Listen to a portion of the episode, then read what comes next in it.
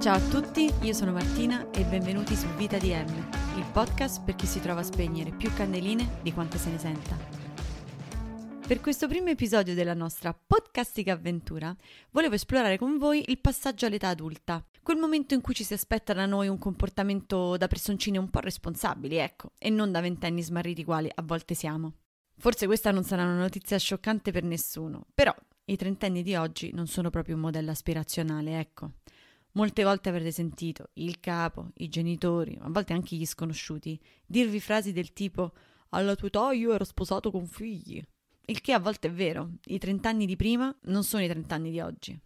L'altro giorno sono finita davanti ad un meme pazzesco. Tra l'altro non mi ricordo mai se si dice meme o meme. Però vabbè dai, stavolta diciamo meme. Io dico sempre meme. Un uomo, barba, stile hipster, parla con la sua ragazza. Ci sono due immagini uguali, soltanto che nella prima c'è scritto gli anni Ottanta e nella seconda c'è scritto 2020.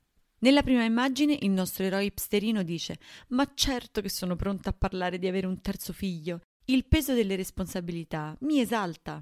Nella seconda, invece, quella del 2020, c'è scritto: Wow, la tua Instagram Stories non combacia con il mio vibe. Non penso che tra di noi possa funzionare. Ora, ovviamente un cliché Spero e penso che le persone non facciano finire delle relazioni per una cosa così stupida, anche se vi stupirete, ma se qualcuno di voi ha amici o è sulle dating app, ho sentito anche di peggio, tipo questo non lo matcho perché porta i calzini coi sandali. No, vabbè, i calzini coi sandali effettivamente sarebbero un cartellino rosso, però per molto meno ho visto persone farsi cestinare. Comunque, appunto, al di là del cliché, e ovviamente non tutti gli uomini sono così, non vogliamo neanche fare stereotipi di genere, quello che però mi ha fatto ridere è che è vero, oggi a 30 anni molti di noi stanno sguazzando in una seconda adolescenza. Non abbiamo raggiunto tutti quei traguardi di stabilità che la società ci incoraggiava a raggiungere. Non abbiamo tutti la testa sulle spalle, dai. Un pochino sì, però insomma il minimo indispensabile per andare nel mondo come degli adulti, quali in teoria dovremmo essere. La domanda è perché? Perché c'è un distacco generazionale così forte tra i nostri 30 e quelli dei nostri genitori? Perché mia madre alla mia età aveva una figlia ed io? Beh, io spendo tutto il mio stipendio in qualsiasi indumento sia fatto di pelle o in qualsiasi cena, sushi, degustazione, gourmet, bla bla bla, che mi farà partire una piotta e mi farà tornare a casa con lo stomaco vuoto. Perché alla stessa età a volte io mi sento quasi allergica alle responsabilità della vita da adulti? L'episodio di oggi quindi ruota intorno alla domanda 30 anni, cosa è andato storto? Siamo nel 2021 e nessuno crede più nel classico pippone alla porta a porta sul fatto che siamo una generazione di viziati, di ciusi. Non so se vi ricordate l'infelicissima frase che aveva detto l'ex ministro Fornero. Anzi, molti di noi, nonostante il travagliato e sottopagatissimo ingresso al mondo del lavoro, oggi sono personcine a modo, con responsabilità e progetti da adulti, tipo figliare o accollarsi un paio di mutui. Personalmente io mi sono resa conto di essere entrata nel mondo dei 30 quando mi sono ritrovata una domenica pomeriggio a scrollare i saldi di piatti e ceramiche. Si regala una roba, Zalando privé, tra parentesi, se vi dovesse interessare. Torniamo a noi, insomma, come siamo arrivati ai 30 anni? In altre parole, non siamo da buttare. Siamo vicini ad uno stato di maturità, però non siamo esattamente dove pensavamo di essere quando eravamo molto più piccoli e ci immaginavamo il mondo degli enta. Ci piacciono ancora le stesse cavolate che ci piacevano dieci anni fa, impieghiamo il nostro tempo libero a fare le stesse cavolate di sempre, tipo ubriacarci male o andare a feste brutte e poi maledirci per essere andati a queste feste brutte. E soprattutto, come spiegato nel meme degli hipster, siamo più resti al commitment, più allergici alle responsabilità. Ho già iniziato il podcast chiedendomi perché e, come avevo detto anche nell'intro, a volte mi faccio delle domande e mi do delle risposte. Ci sono tre temi da esplorare per capire se siamo noi che siamo storti o è la società che proprio non ci ha dato una mano. Primo, raggiungiamo l'indipendenza emotiva più tardi. Secondo, raggiungiamo l'indipendenza economica molto più tardi perché ci sono meno opportunità di lavoro. E terzo, raggiungiamo la serenità tipica dell'età adulta? Mai. Infatti siamo la generazione con più burnout della storia. Insomma, carissimi, ci hanno azzoppato prima della corsa. Però andiamo per gradi.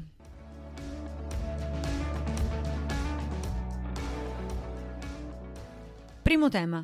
Raggiungiamo l'indipendenza emotiva più tardi, anche detto emerging adulthood. Questo spunto di riflessione veramente interessante l'ho trovato nel libro di Aziz Ansari, Modern Romance.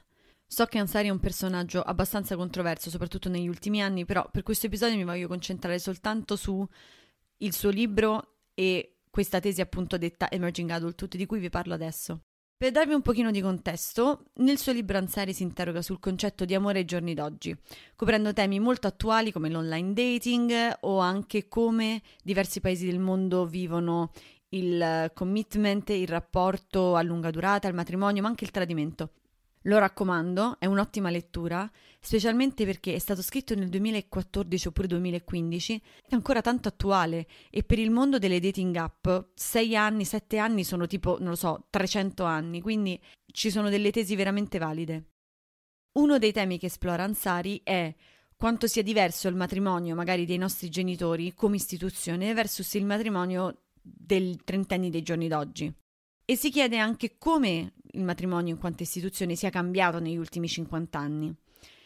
E esplora una serie di dati americani, però secondo me applicabili anche per il resto dell'Europa, come ad esempio il fatto che l'età media del primo matrimonio in America si è alzata sensibilmente in soli 70 anni. Ovvero negli anni 50, infatti, la media era 23 anni per gli uomini e 20 anni per le donne, mentre da un paio di decenni si è alzata a 27 per le donne e 29 per gli uomini.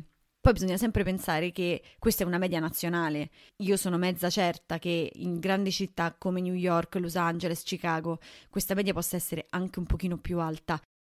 Come mai? È la domanda che ci facciamo noi, che mi sono fatta io anche leggendolo.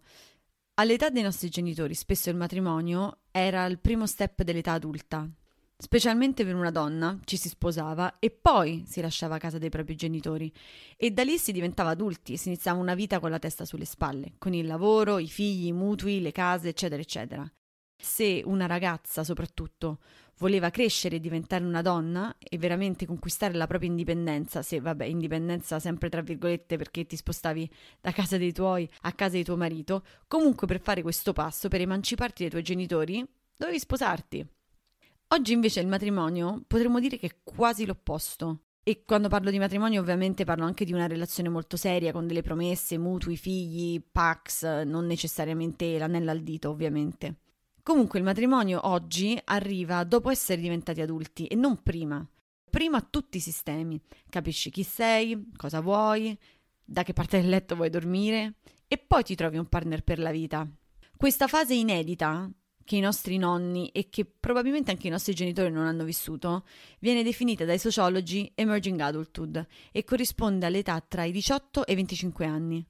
Quindi diciamo che c'è una fase post-adolescenziale che ci vuole un po' polli, almeno fino ai 25 anni. Poi, su una nota meno intelligente, ma dalle basi molto scientifiche, mentre stavo cercando più informazioni sull'emerging adulthood, sono finita su un giornale di endocrinologia che si chiama Frontiers, che sostiene che la conclusione fisica della pubertà e l'inizio appunto dell'emerging adulthood si possa riscontrare anche da un punto di vista fisico e prendiamo tutti quanti un bel metro e carta e penna.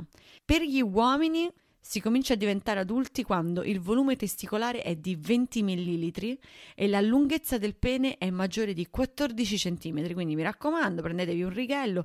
Se siamo a meno di 14 cm, siete ancora da considerare giovani innocenti. Quindi andate nel mondo e conquistate TikTok. Per le signorine, invece, non ci ho capito una mazza, sinceramente. Praticamente c'era tutto un discorso in cui L'aureola del capezzolo doveva essere proporzionata alla grandezza del seno e poi il contorno deve... Non mi ricordo, in poche parole, regà, noi siamo fregate, non saremo mai adulte perché non ci ho capito una mazza. Quindi si può diventare mentalmente ed emotivamente indipendenti tra 18 e 25, se tutto va bene, perché l'avere indipendenza si raggiunge solo se c'è anche un'indipendenza economica e per avere indipendenza economica dobbiamo avere un lavoro decente. E qui tocchiamo il secondo punto. Abbiamo meno opportunità di lavoro.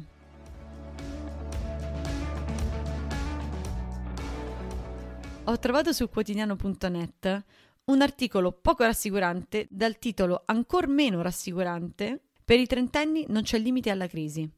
In questo articolo ci viene spiegato che la nostra generazione, quindi diciamo millennial, vado dai 25 ai 35, è la generazione della doppia recessione globale. Olè! ovvero siamo stati travolti prima dalla grande crisi del 2008-2013 e adesso siamo in pieno colpiti dalla depressione post-Covid. Vi leggo una parte dell'articolo.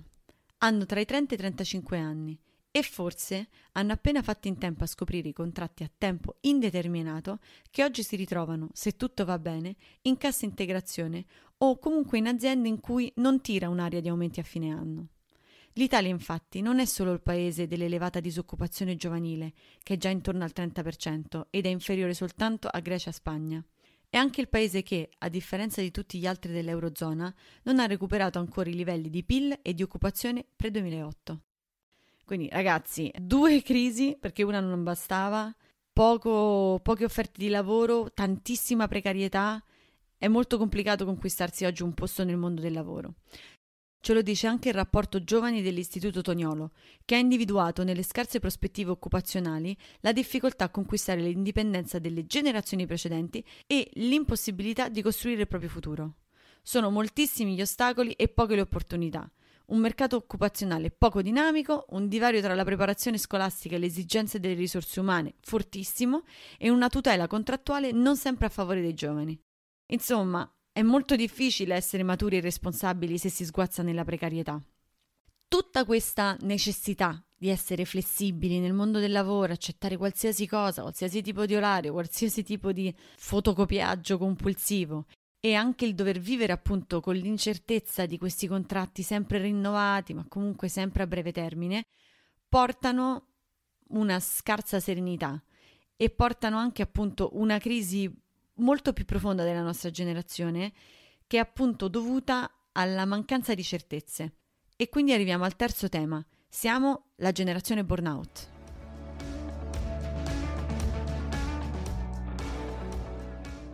Di tutti gli aggettivi che si possono trovare, forse generazione burnout è il peggiore, ovviamente. Il meno, con il meno allegro era meglio millennial, era meglio fannulloni probabilmente. Però questa definizione viene da una serie di articoli e di libri che sono stati scritti sul tema ho letto questo articolo molto interessante di una giornalista di BuzzFeed, Ann Ellen Peterson. Tra l'altro è stato un articolo così tanto acclamato e poi, regà, eh, dico articolo tanto per dire, in realtà è un tomo, cioè ci ho messo 25 minuti per leggerlo perché è veramente, veramente lungo e dettagliato. Comunque è stato un pezzo di scrittura così tanto interessante che poi è diventato effettivamente un libro. Vabbè, non voglio fare l'ignorante, però secondo me l'articolo è molto esaustivo. Comunque vi lascio anche il nome del libro nel caso vi interessasse. Il libro si chiama Can't Even How Millennials Became the Burnout Generation.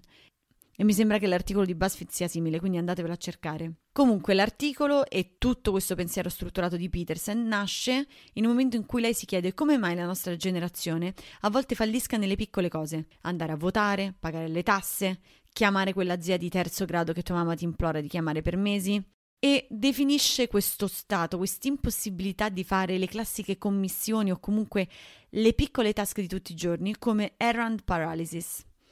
Io ci sono dentro fino al collo. Visto che devo sempre essere così puntigliosa, attenta al dettaglio nella mia vita professionale, per me il weekend o il tempo libero è un momento in cui non mi devi rompere, non mi va ad andare alla posta, non mi va ad andare in banca, non mi va di fare tutte le cose che fanno gli adulti. Voglio starmene tranquilla, voglio guardare Netflix e mangiare schifezze. Nell'analizzare questo fenomeno, quindi nell'analizzare l'errand paralysis e capirne le sue cause, Peterson in realtà si rende conto di quanto nel mondo dei millennial, quindi ribadiamo sempre 25-35, i sintomi legati allo stress e all'ansia siano all'ordine del giorno. I fattori legati al burnout, quindi, fanno proprio parte della nostra vita, non sono un episodio sfortunato di, capito, l'amico dell'amico dei tuoi genitori che un giorno ha avuto un esaurimento nervoso così grosso che ha smesso di parlare. No, ormai il burnout non può essere neanche attribuibile ad un tipo di lavoro o ad un tipo di performance che è particolarmente stressante. Tutti ne siamo affetti, ovviamente chi in forma leggera e chi in forma molto seria e grave. Come ci spiega Peterson, infatti, lo stress e l'ansia non sono dei fattori che colpiscono soltanto chi lavora 18 ore al giorno in finanza, ma sono in realtà condizioni molto più diffuse di quanto lo erano 50 anni fa. Se siamo tutti stressati e abbiamo tutti l'ansia appalate, è anche perché abbiamo non solo una condizione di infinita precarietà, ma abbiamo anche internalizzato l'idea che dovremmo sempre stare al lavoro, che dovremmo sempre essere attivi, che dovremmo sempre star facendo qualcosa per costruire il nostro futuro, no? E anche un po' il concetto go get it, cioè esci là fuori, sbattiti per le cose a cui tieni. Però noi ci stiamo sbattendo, sono anni che ci sbattiamo, ma non stiamo ottenendo quello che i nostri genitori o quelli prima di loro hanno ottenuto con la metà dello sbattimento. E poi non parliamo neanche dei social media, no? Che ci mettono un livello di ansia e di FOMO esagerato. Perché se il tuo compagno di liceo, che sembrava un mezzo scemo, oggi lavora a New York, passa il suo tempo a fare delle scalate e se non fa delle scalate fa seminari o legge libri sulla crescita o c'ha una fidanzata da panico, beh, tu dovrai fare altrettanto, no? I social media, orari di lavoro infiniti, questa sindrome dell'impostore incalzante e la dittatura dell'essere flessibili a tutti i costi hanno rafforzato l'idea di dover sempre essere produttivi. Questi ritmi insostenibili hanno prodotto due effetti opposti. Da una parte c'è chi cerca di rincorrere sempre questa cultura dell'always on e alla fine finisce per farsi consumare. Dall'altra parte invece abbiamo un atteggiamento quasi opposto, ovvero quella parte di noi che decide di non farsi risucchiare da questa spirale e restare sempre un po' bambini, un po' irrealizzati. Basti pensare anche che l'Italia è uno con i paesi con più fuoricorso in Europa ed uno dei paesi con il più alto tasso di NIT, ovvero quelle persone che in questo momento non stanno studiando e non stanno lavorando. Forse sarà anche per questo no? che a tratti siamo un po' dei mancati Peter Pan. Forse sapere che il mazzo che ci facciamo a volte neanche basta per acquisire una serenità che trent'anni fa non si negava a nessuno, genera in noi un bisogno di leggerezza, una voglia di non prendersi troppo sul serio, più per restare a galla che per altro. Quindi, in altre parole, per rispondere alla domanda, trent'anni, cos'è andato storto? Abbiamo fatto più fatica dei nostri genitori e di quelli prima di loro ad entrare nel mondo del lavoro. Ci abbiamo messo più tempo, siamo più poveri e le nostre anime matureranno forse dopo, però i nostri corpi hanno già anticipato la decadenza fisica che ci aspetta nel futuro. In altre parole, siamo ventenni rinchiusi nel corpo di giovani vecchi con l'acidità di stomaco e non fate finta che non sia così, eh, perché io vi vedo, vi vedo grondare di sudore quando al ristorante vi arriva un piatto troppo speziato o troppo piccante. Vi vedo toccarvi la tasca della giacca e tirare un sospiro di sollievo appena le vostre dita sfiorano quella rassicurante bustina di Malox. Quindi Cosa dobbiamo fare? Dobbiamo strapparci i capelli e correre ad accendere un paio di mutui per sentire il peso dell'età adulta incombere su di noi? Beh, penso proprio di no alla fine i trent'anni di oggi fanno veramente così tanto più schifo? No, secondo me no. A me piace essere un'adulta nel 2021. Alla fin fine abbiamo più tempo per scoprirci, più tempo per capire che cosa ci rende felici. Ovviamente devo fare anche un punto in quanto donna.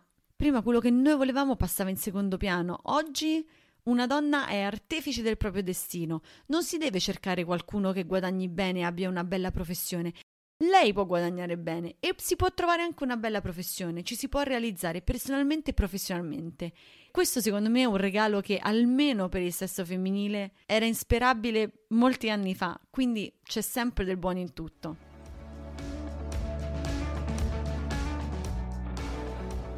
È tutto per oggi. Grazie per essere stati con me. Adesso, per congedarmi da voi, farò una cosa che odio, ovvero leggervi il passaggio di un libro.